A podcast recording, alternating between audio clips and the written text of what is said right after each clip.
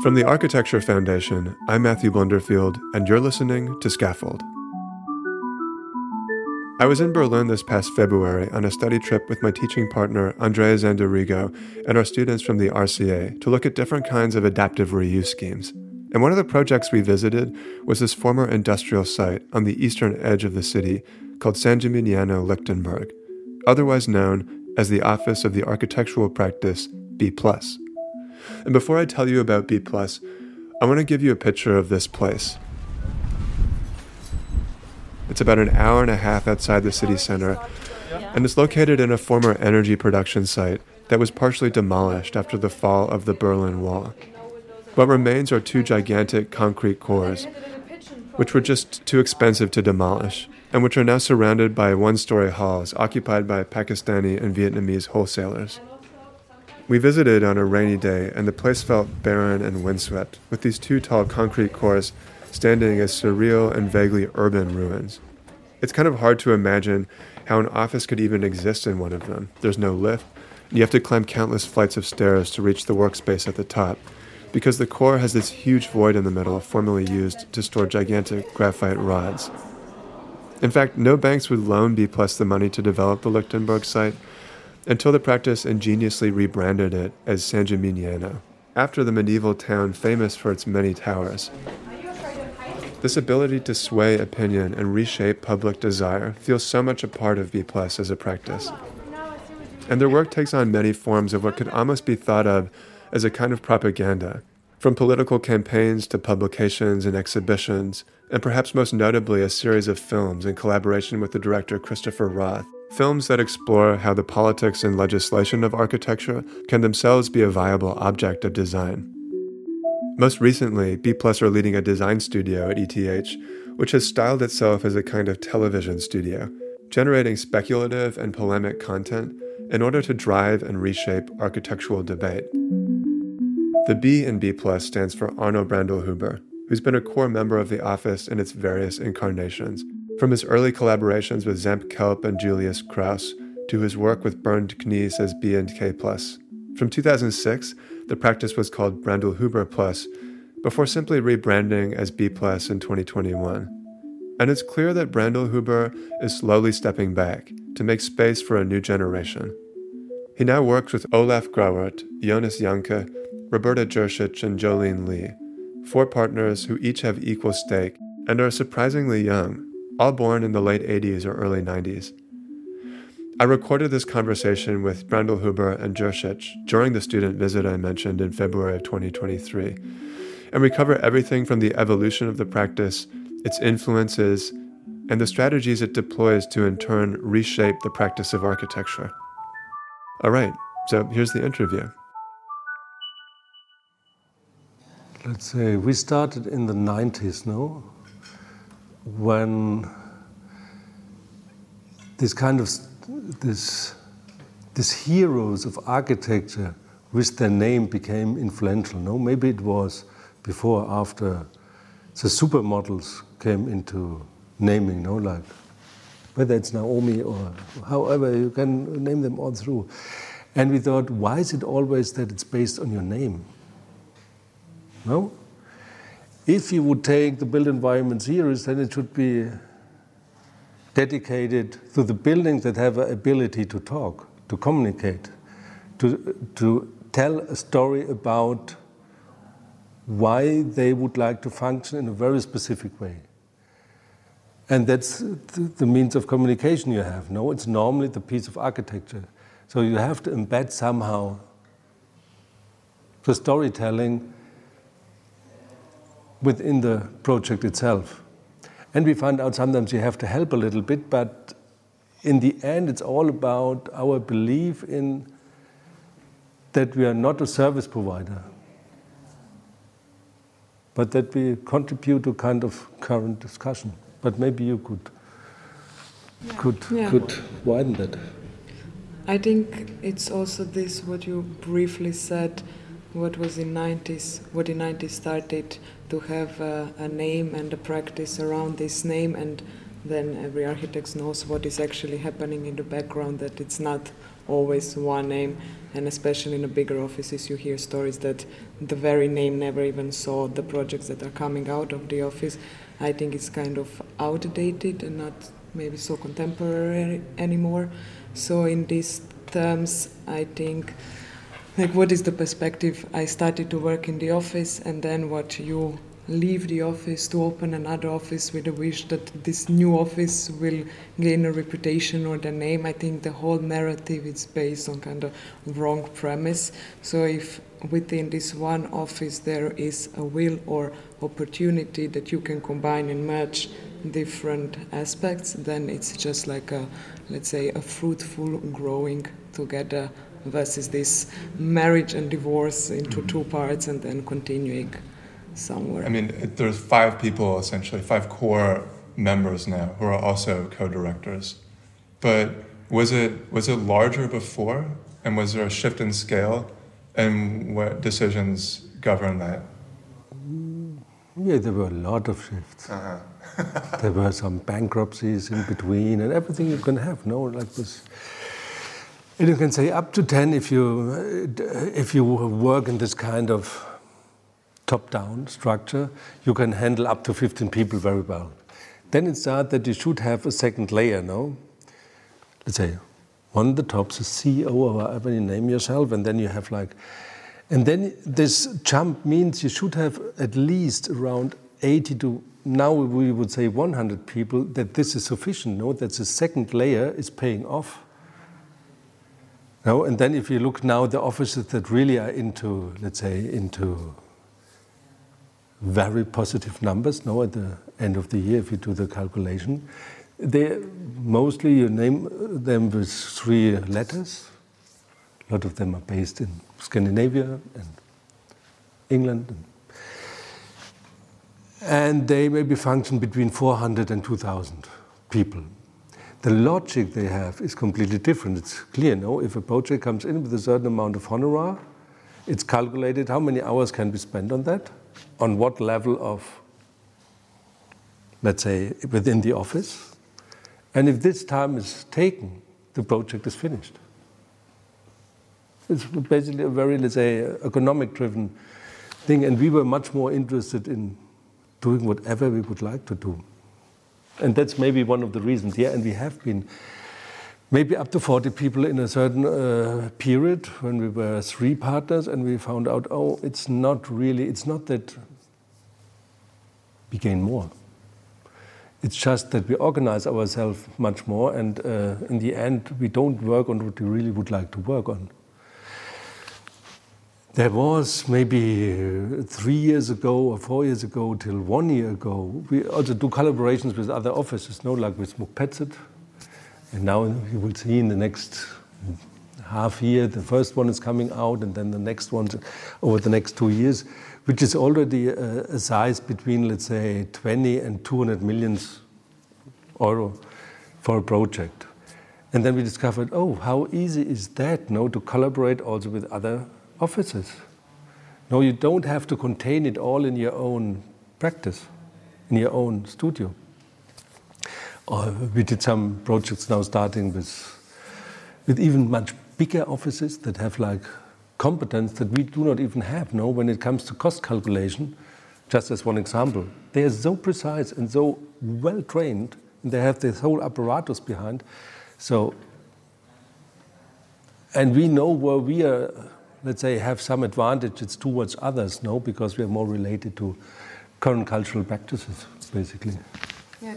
Yeah, I think it's kind of instead of having everything inside the house, let's call it that way, it's like collaborating. I think it's nice how you can see it's always a Christmas dinners, no, which are way way bigger because we always invite all the collaborators that we collaborated within one year, and then it's then you can see the actual amount of people that work on the projects that made them possible.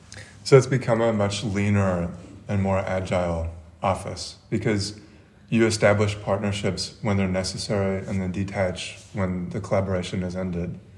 And it also seems like it it connects you more deeply to a broader network of specialists in a wide range of fields as well. I kind of want to shift away from the subject of practice management and talk more about narrative as it relates to how we understand what you do. um, and I mean, every architect has, every person has some kind of mythology around their formation as an individual and their formation as a practice. And oftentimes, even though it's not the very first project, um, one of the first projects in the office comes up again and again as a way of trying to frame a certain attitude or interest, and you know what I'm going to say. It's the Neanderthal Museum. Maybe. I think the reason I bring that up, though, is because there's a kind of interest in the primordial, I think, and also a kind of, I think, fascination with regulations, rules, and obedience and disobedience. And of course, pre modern time seems to exist in a way outside of all of that. It seems to be a place outside of, outside of rules. If we think of the Neanderthals' environment, it really is the cave. And the cave is a space um, that exists prior to norms. So I don't know if there's um, I kind of sense you're maybe not agreeing with this, or you're mulling it. Okay, Do you buy that reflection of the mythology of the practice? Okay, give, uh, I would try to give three, maybe four answers. First is the Neanderthal man had to calculate whether staying with the whole tribe in the cave they had or to search out for another one. So you can just estimate how they organized that. Maybe two were running and running and running, looking for another one, or the whole tribe went with them. But still, this calculation on a possible better version of where you are in. No, that's already a kind of very modern take. Okay, my second answer is the Neanderthal Museum is one of the stupid, the most stupid, maybe narrative we ever created, and therefore I changed directly after that project to completely different work to, to continue because the narrative that's embedded in the Neanderthal Museum is no, it's a spiral coming out of the earth and it's ending in the now, no? As mankind would have developed from the dark to the light and to a lightning, let's say. But the Neanderthal man died out 60,000 years ago. So the whole story was based on a wrong model. So therefore, it became a nice object, but an object that you couldn't learn something out of because the narrative that's embedded in the object itself, you know, the spiral coming out from, you know, from down to up, you can't learn from that because that was wrong. It's funny though, because there's an obsolescence in there that's also built in to your presence in the practice, where your literally the name is diminishing, and eventually, I imagine it will disappear. There's a kind of planned extinction, I feel, which seems like it may be part of the game. And as you started the question that there's always the first project in the game, I would say the first project is, and that was a very, let's say, aware decision know what is the first project to name, what has the number one. Mm-hmm. And we discussed it for sure. And we could have started with the Neanderthal Museum, because what would that mean? A practice that has as a first project the Museum of Mankind might have a good future, no? But to go back and name the first project the working space you basically made by your hands is already a decision no? And to overcome this kind of object driven logic of the Neanderthal Museum. But I also think that actually the first one, the Arbeitsraum, is actually the project that contains unintentionally back then, but today when we look back at it, it kind of has all the elements that we still find important to, let's call it, a B plus practice. Mm. I mean, if Arbeitsraum is the first project, I wonder if we could just quickly unpack it because I'm not sure if everyone's familiar with it here, and listeners may not be as well. But this was the conversion of an empty storage shed uh, to a communal studio. And it was a do it yourself construction. You used glass panels from a building site in Frankfurt, which were the leftovers of a skyscraper's new facade. And the money that you saved was used to reduce the rent uh, for the artists using the space. And of course, this does encapsulate an attitude that we see brought up right to the present. And it also, the, maybe a very important point is so the facade is not something that we could design no, in this manner. Okay, should it be regularly? Should it be? It was driven by the panels of glass we got.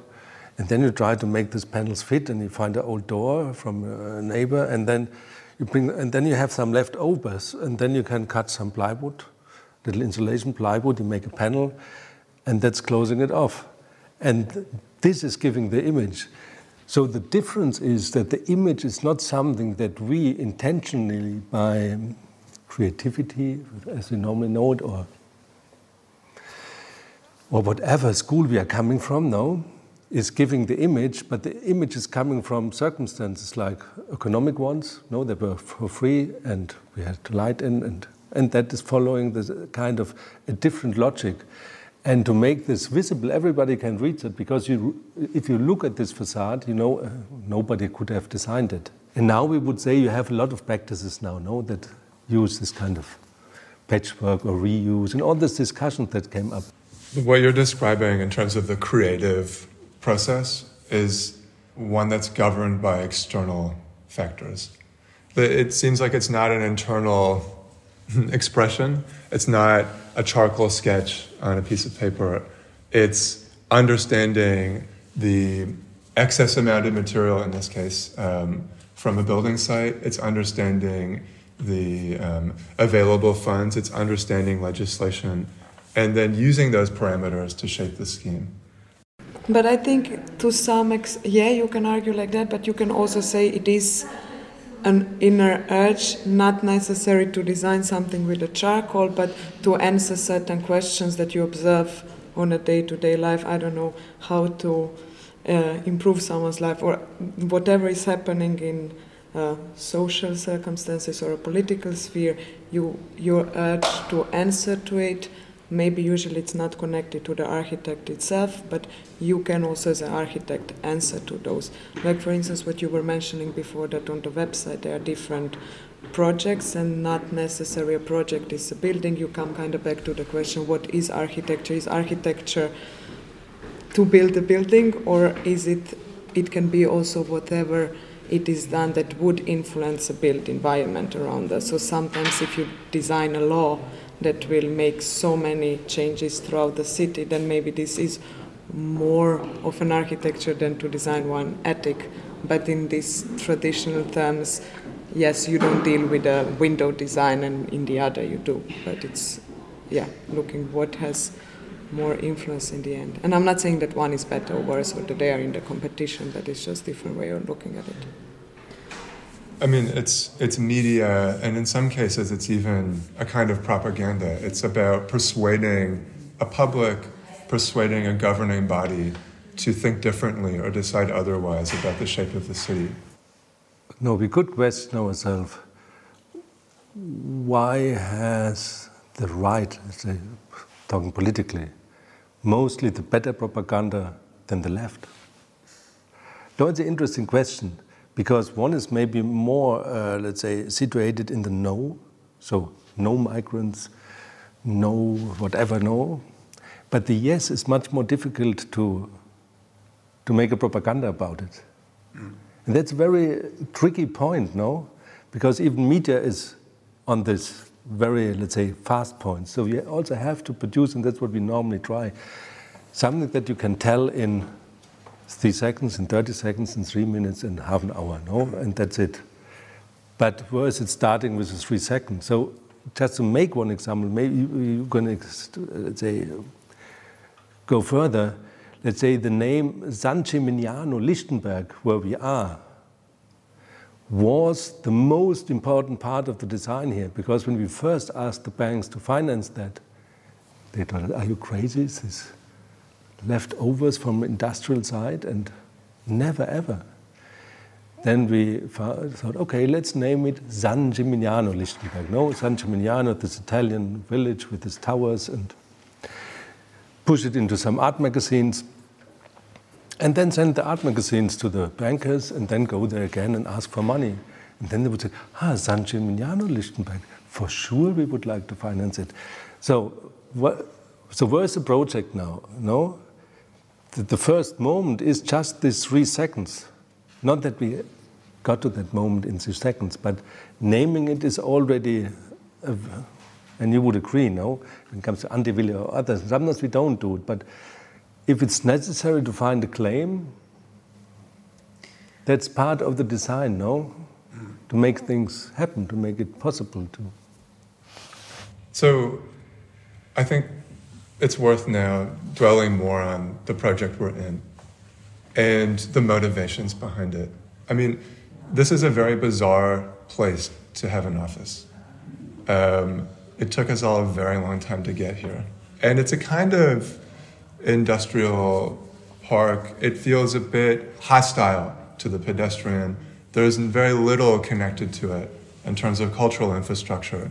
And yet, it's here it persists. It's kind of like, to me, the equivalent of Nagel House or something. It's, it's here defiantly.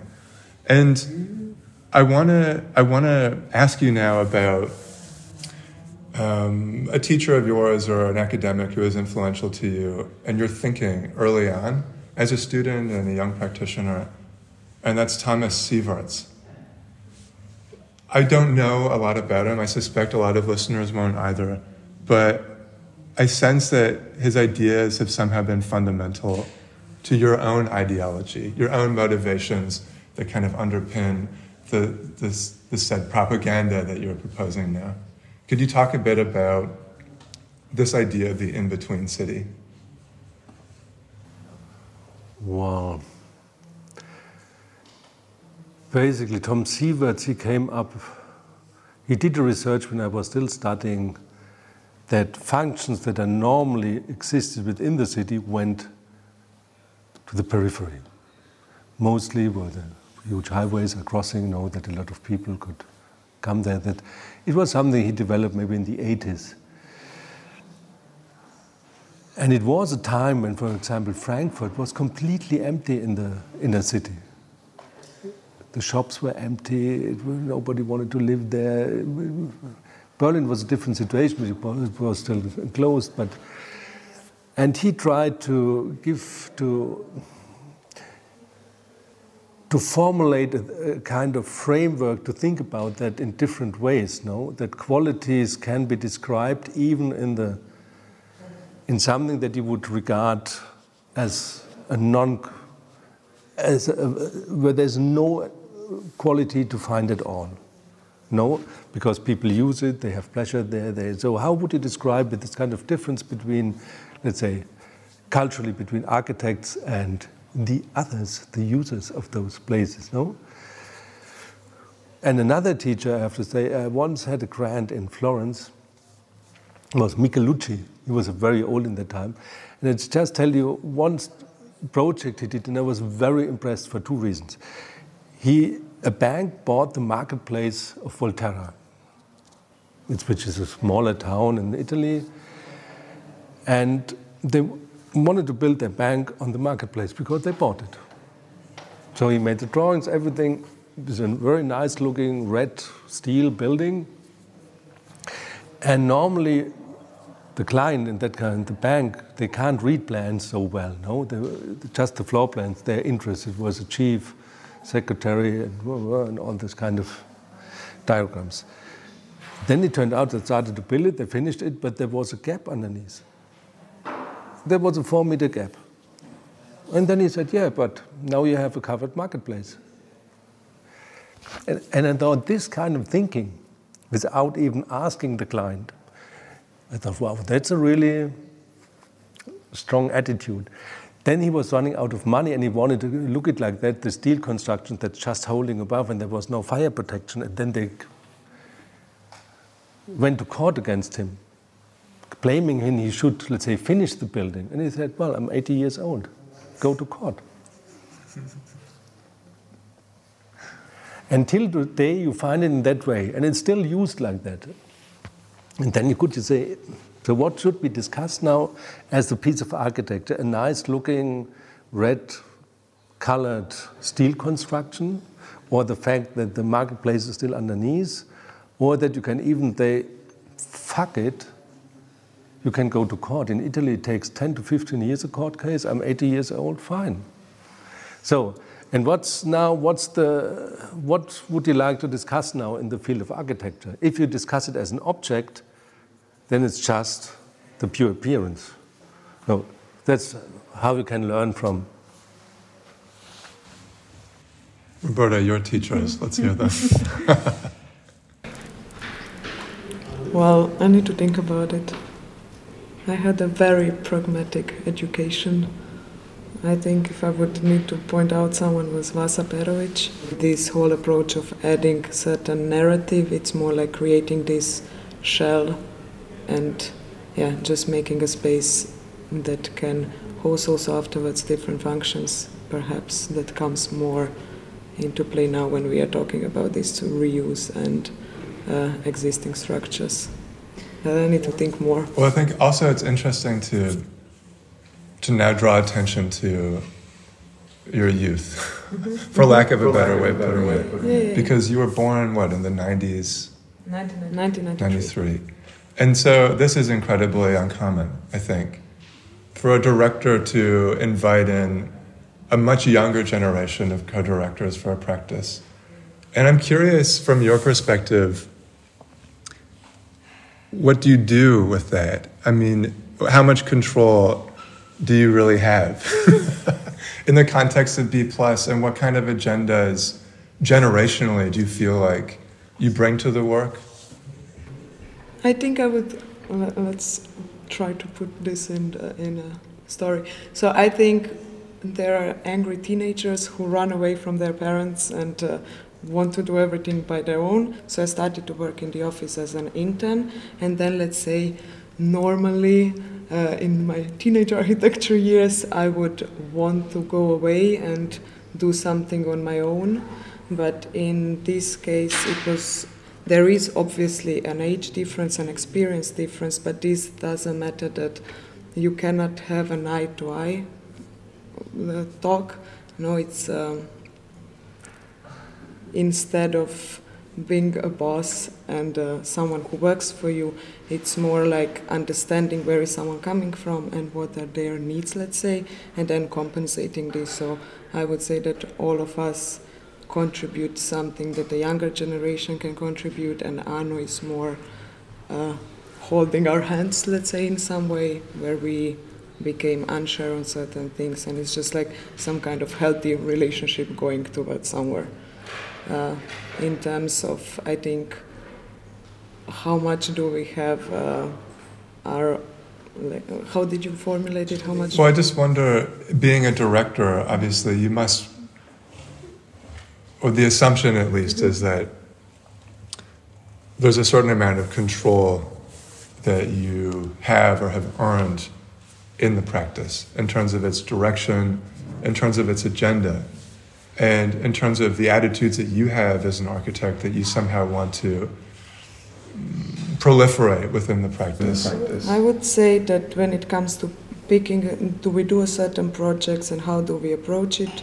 We always have more this democratic approach where we vote on things if we are if we don't all agree, and then it really depends about the project. If it's something that is smaller and we all feel comfortable doing it by ourselves, we kind of more lead and do everything by ourselves and then just have a weekly updates where we sometimes discuss sometimes not. But generally all design decisions we like to talk all together otherwise we have a, a lot of like freedom but this is also what Anna was saying before that the whole collaboration yeah. also when I started in the office it was never it, it never felt like you're working for someone. It was more you do your projects and then we would mm. all together vote do we do it or not. I'm just conscious, even the way I've asked the question is quite cliche.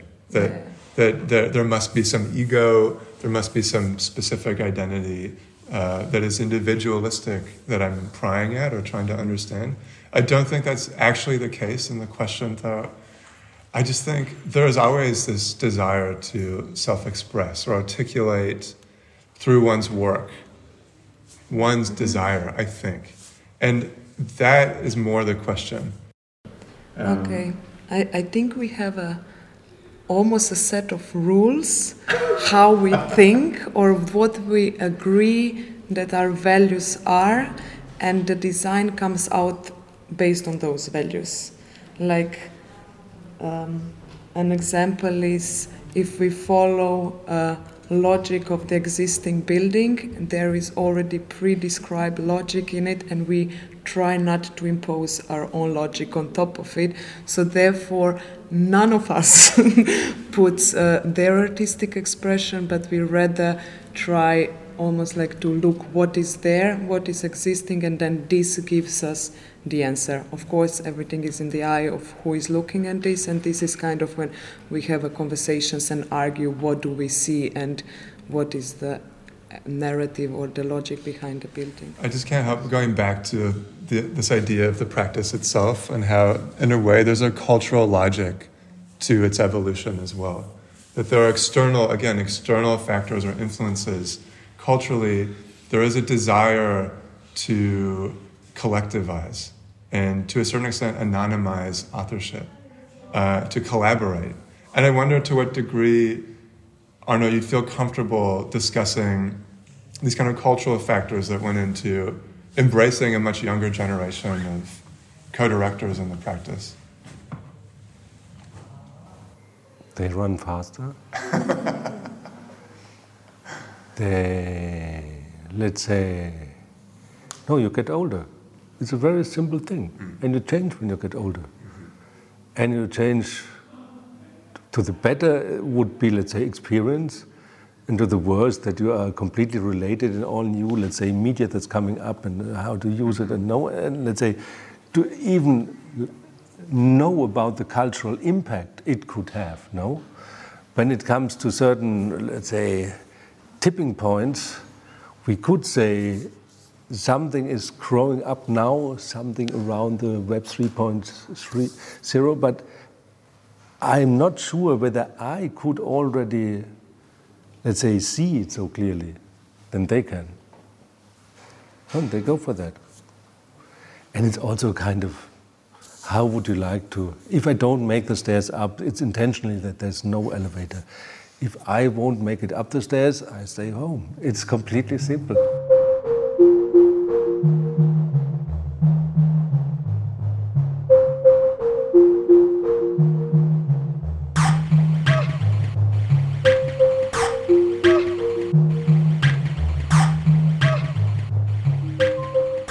I'm looking at the image behind you, which I think is a scan of mold spores that grew on the walls of a basement of one of your projects.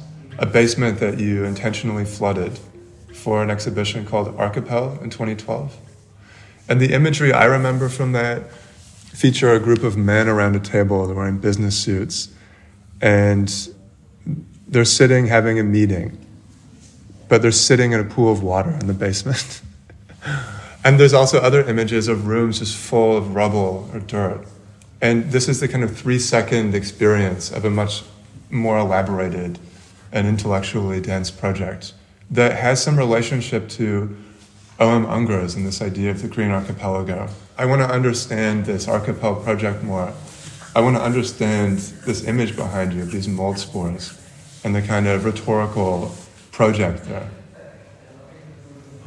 it's in a much wider, let's say, discussion embedded. Mm-hmm. So Berlin, let's say, was more or less bankrupt. And they had what we know the Troika in, in Greece, you know, they had like a control system not to spend any more money. Therefore, they had to sell their own property, like schools that were not used in that times, grounds. So basically, they sold out the public property of Berlin. And I thought, it might be stupid, not if you're growing again and you need the school again, then you don't have a school, or you can't develop yourself, or if the private hand is clever enough to buy those grounds, maybe the value is higher than why should you give it away, dear city? So we tried to fight them, and one of the research things was, and it, because art functioned in that time very well to to communicate, and the artists were in that moment already, let's say, thrown out of their cheap, let's say, studios, or further out of Berlin, no, to the next string, to the next string. You, you know from London, from everywhere, no. So, and so we did in two institutions uh, exhibition. And uh, one was we flooded our own building that we had built, that we already also owned.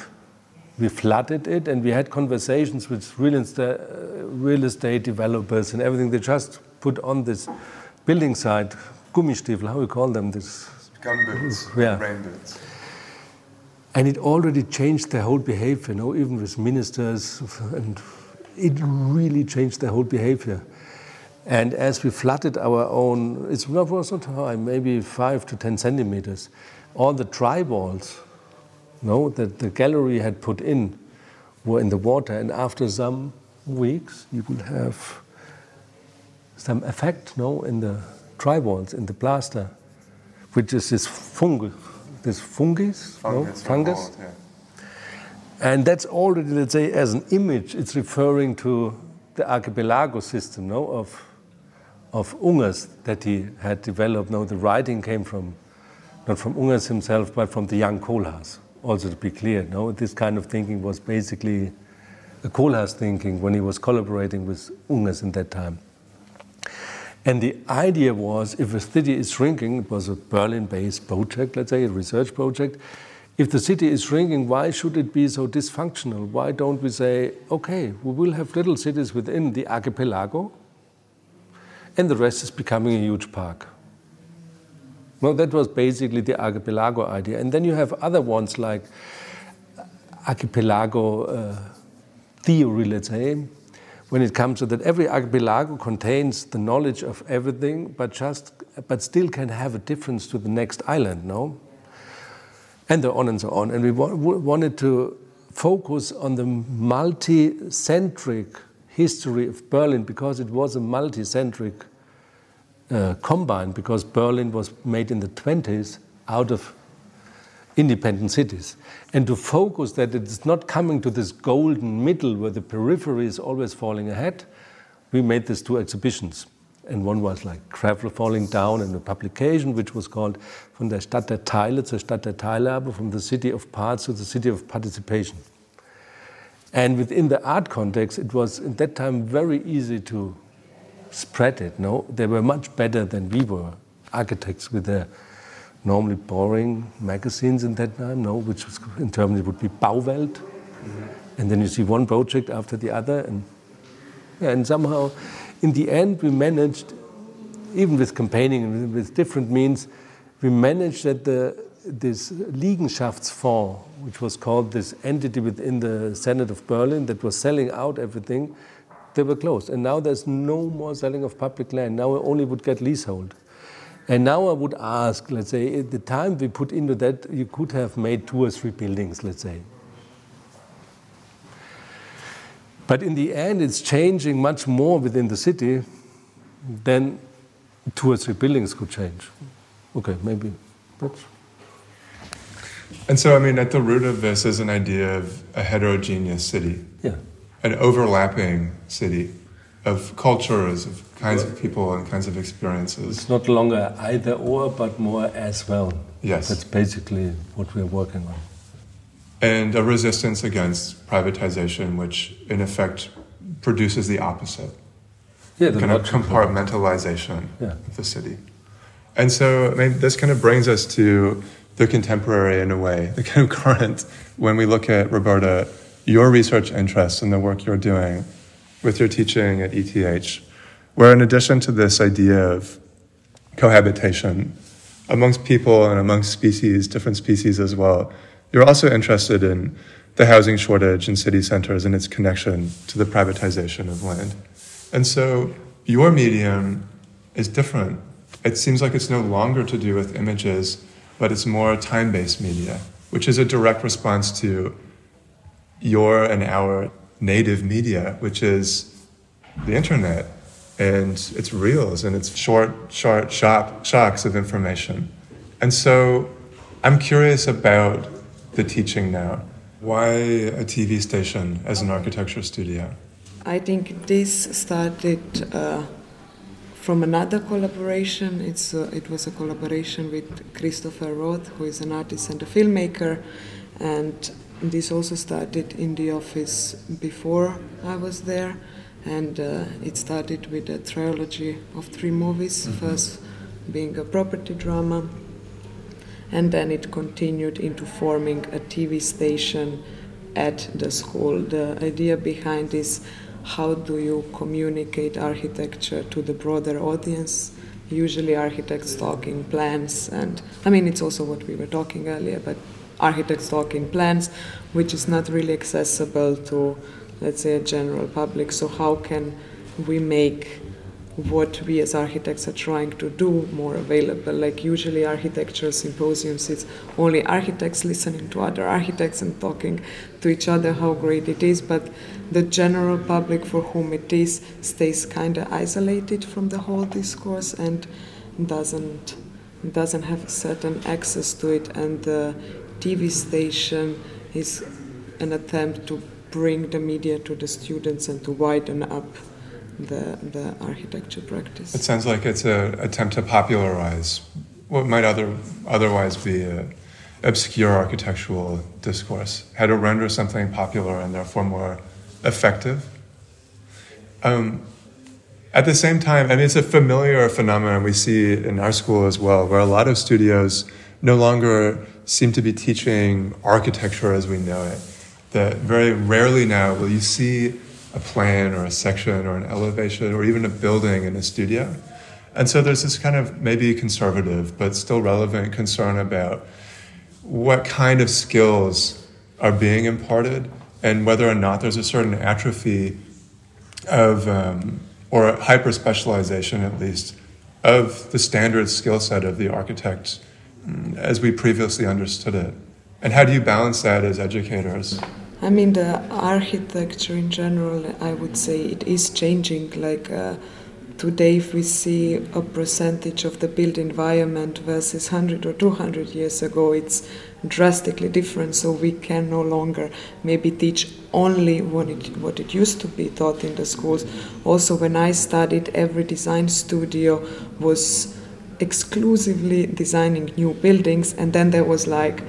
Uh, a heritage protection chair that no one really wanted to go that was kind of dealing with the reusing or something and today especially with the uh, raised awareness of the climate change and i don't know if we look uh, Berlin wants to be climate neutral until 2045, and now there is a referendum to make this until 2030. Uh, if this is a perspective in which architects needs to fit in, I think the skill set that I was, let's say, or Arno specifically educated with, that you know only how to build a new building, and this is the aim what architects should do. Maybe it's also not, not that it's not relevant, but it's we need also new skills. How do we approach current current political atmosphere and the climate atmosphere that's around us? Maybe as a way of ending, we could talk about 2038 which is a kind of projective project which asks very optimistic questions about the future. No, it's looking back. it's a, well, you you explain it. no, but then we don't explain it really. It's, it's just we were invited for a biennial and we agreed to do a biennial. Then we were thinking normally we would normally complain, no. So 1.5 degrees, we, we won't make it, no to reduce it to that. And, and, and, and, and there's a lot of complaints. And on the other hand, we would say always it's but, but, but. It's so annoying. So what if we say, looking back from 2038, oh, that's a title and it's also a year, we look back and say it went all well. We managed it, also with the help of architects. And then we could speculate in a completely different way, you know, what could it be? So we first built up some crisis. Then, And then, let's say, projecting slightly into what little interventions could have changed. No, because we know it looking back from 38. We, the only, let's say, astonishing thing was all the crisis, we, let's say, we oh, uh, what could be a crisis? Maybe some war coming, oh, maybe some epidemics. And no, so we had to come up with a kind of script that in 2023 we dated it in the first, let's say, major war going on in Europe. And now it turns out we were just too late. All, let's say, let's say what we looked into the future, we were too slow. And that means looking back from 2038 it was a little bit naive. Roberta and Arno, thank you so much for your time. Thank you. Thank you. Enjoy.